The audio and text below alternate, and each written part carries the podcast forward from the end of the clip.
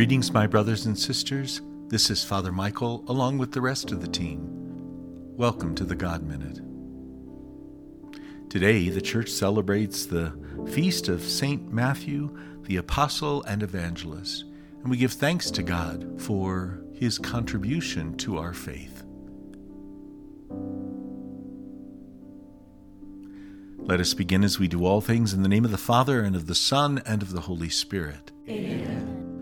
O Lord, open my lips, and my, and my mouth, mouth shall declare your praise. Psalm 96 Proclaiming Joy. Men and women have proclaimed God's praises throughout the ages. Now it is our turn to worship the Lord and to announce God's presence and love in our world. He continues to reign over his universe and the creatures that move in this world. He alone is the true God. He is close to his children and fills their hearts with joy. So, as his children and servants, let us express this joy with voices and musical instruments, with lovely melodies and joyful sounds. Let us proclaim the glory of God. Let us fill our homes and sanctuaries, our schools and factories, even the streets of our city with sounds of celebration. God is here. God is now. Glory be to the Father, the Son, and the Holy Spirit. As it was in the beginning, is now, and will be forever. Amen.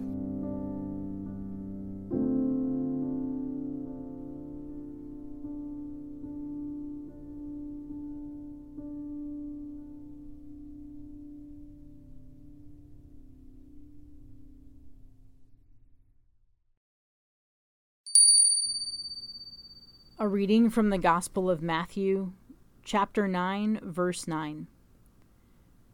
As Jesus passed by, he saw a man named Matthew sitting at the customs post. He said to him, Follow me. And he got up and followed him. The word of the Lord. Thanks be to God. Today's gospel passage seemingly oversimplifies the call to follow Christ. Jesus was passing by. He saw a man. That man was sitting. And then that man got up and followed. The end. In some ways, it is that simple, but in some ways, it's complicated.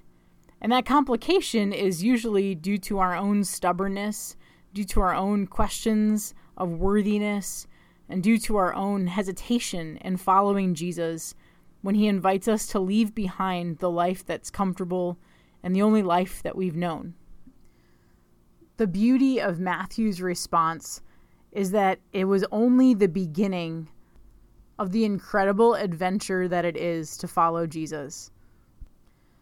As one of the twelve that Jesus called, Matthew had a front row seat to all that Jesus did his teaching, his preaching, his healing. And thankfully, he had that front row seat and was able to record so much of it as an evangelist as one who wrote one of the Gospels that we turn to. This year, in particular, we have been able to benefit from Matthew's insights, as during liturgical year A, we've heard his Gospel proclaimed each Sunday. As Matthew related his own vocation story with such great simplicity, I can't help but wonder how he might have wrestled with the question of worthiness. Jesus meets him in a place of sin he meets him in the customs post, that place where he had a reputation for being a tax collector. That wasn't exactly a place to become popular, and it wasn't a likely place for Jesus to find a follower. But yet, he became a follower. One of the greatest lessons from this vocation story is that Jesus is unafraid to meet each of us where we are and where he finds us, even if it's a place of shame even if it's a place of sin, even if it's a place of ill reputation, Jesus steps into that very place. He walks by, and with a simple follow me, we're invited to get up and follow with the same simplicity as Matthew. No need to make things complicated, and no need to cling to our sad little securities. Saying yes to following Jesus, even as we follow him out of the darkness and out of those places and spaces of shame and sin, is a yes to love, it's a yes to mercy, it's a yes to a great adventure. This gospel passage is also the source of the motto of our Holy Father, Pope Francis. He took the motto from a homily of St. Bede about this passage, where St. Bede says, Jesus saw Matthew through the eyes of mercy and chose him. Pope Francis's actual motto is Miserando atque eligendo, lowly and yet chosen. Another translation from the Latin might be Looking at him with mercy, he chose him. Jesus doesn't see like we see, and that's a really good thing.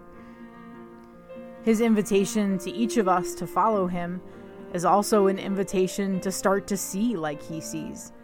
And when we start to see like he sees, we no longer cling to our sad securities. We no longer wrestle with the question of worthiness. We no longer look at the things of this earth as the things that will bring us the most comfort. But we start to see that when we say yes to Him, when we follow Him, when we go with Him, live life with Him, go where He goes, love like He loves. This is the place where we can live not lowly, but raised up. Because in the paradox of following the Lord, He has cast down the mighty from their thrones and He's lifted up the lowly not the least of which is this little apostle and evangelist that we celebrate today. St. Matthew, pray for us.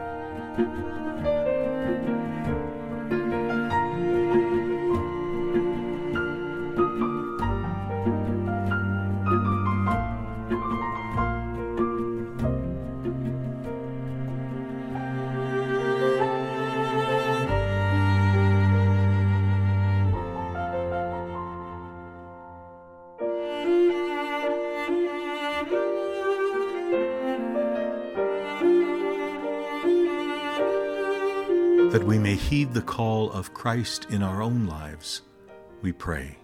Our Father, who art in heaven, hallowed be thy name. Thy kingdom come, thy will be done, on earth as it is in heaven. Give us this day our daily bread, and forgive us our trespasses, as we forgive those who trespass against us. And lead us not into temptation, but deliver us from evil. Amen. Let us pray. God of mercy, you chose a tax collector, St. Matthew, to share the dignity of the apostles. By his example and prayers, help us to follow Christ and remain faithful in your service.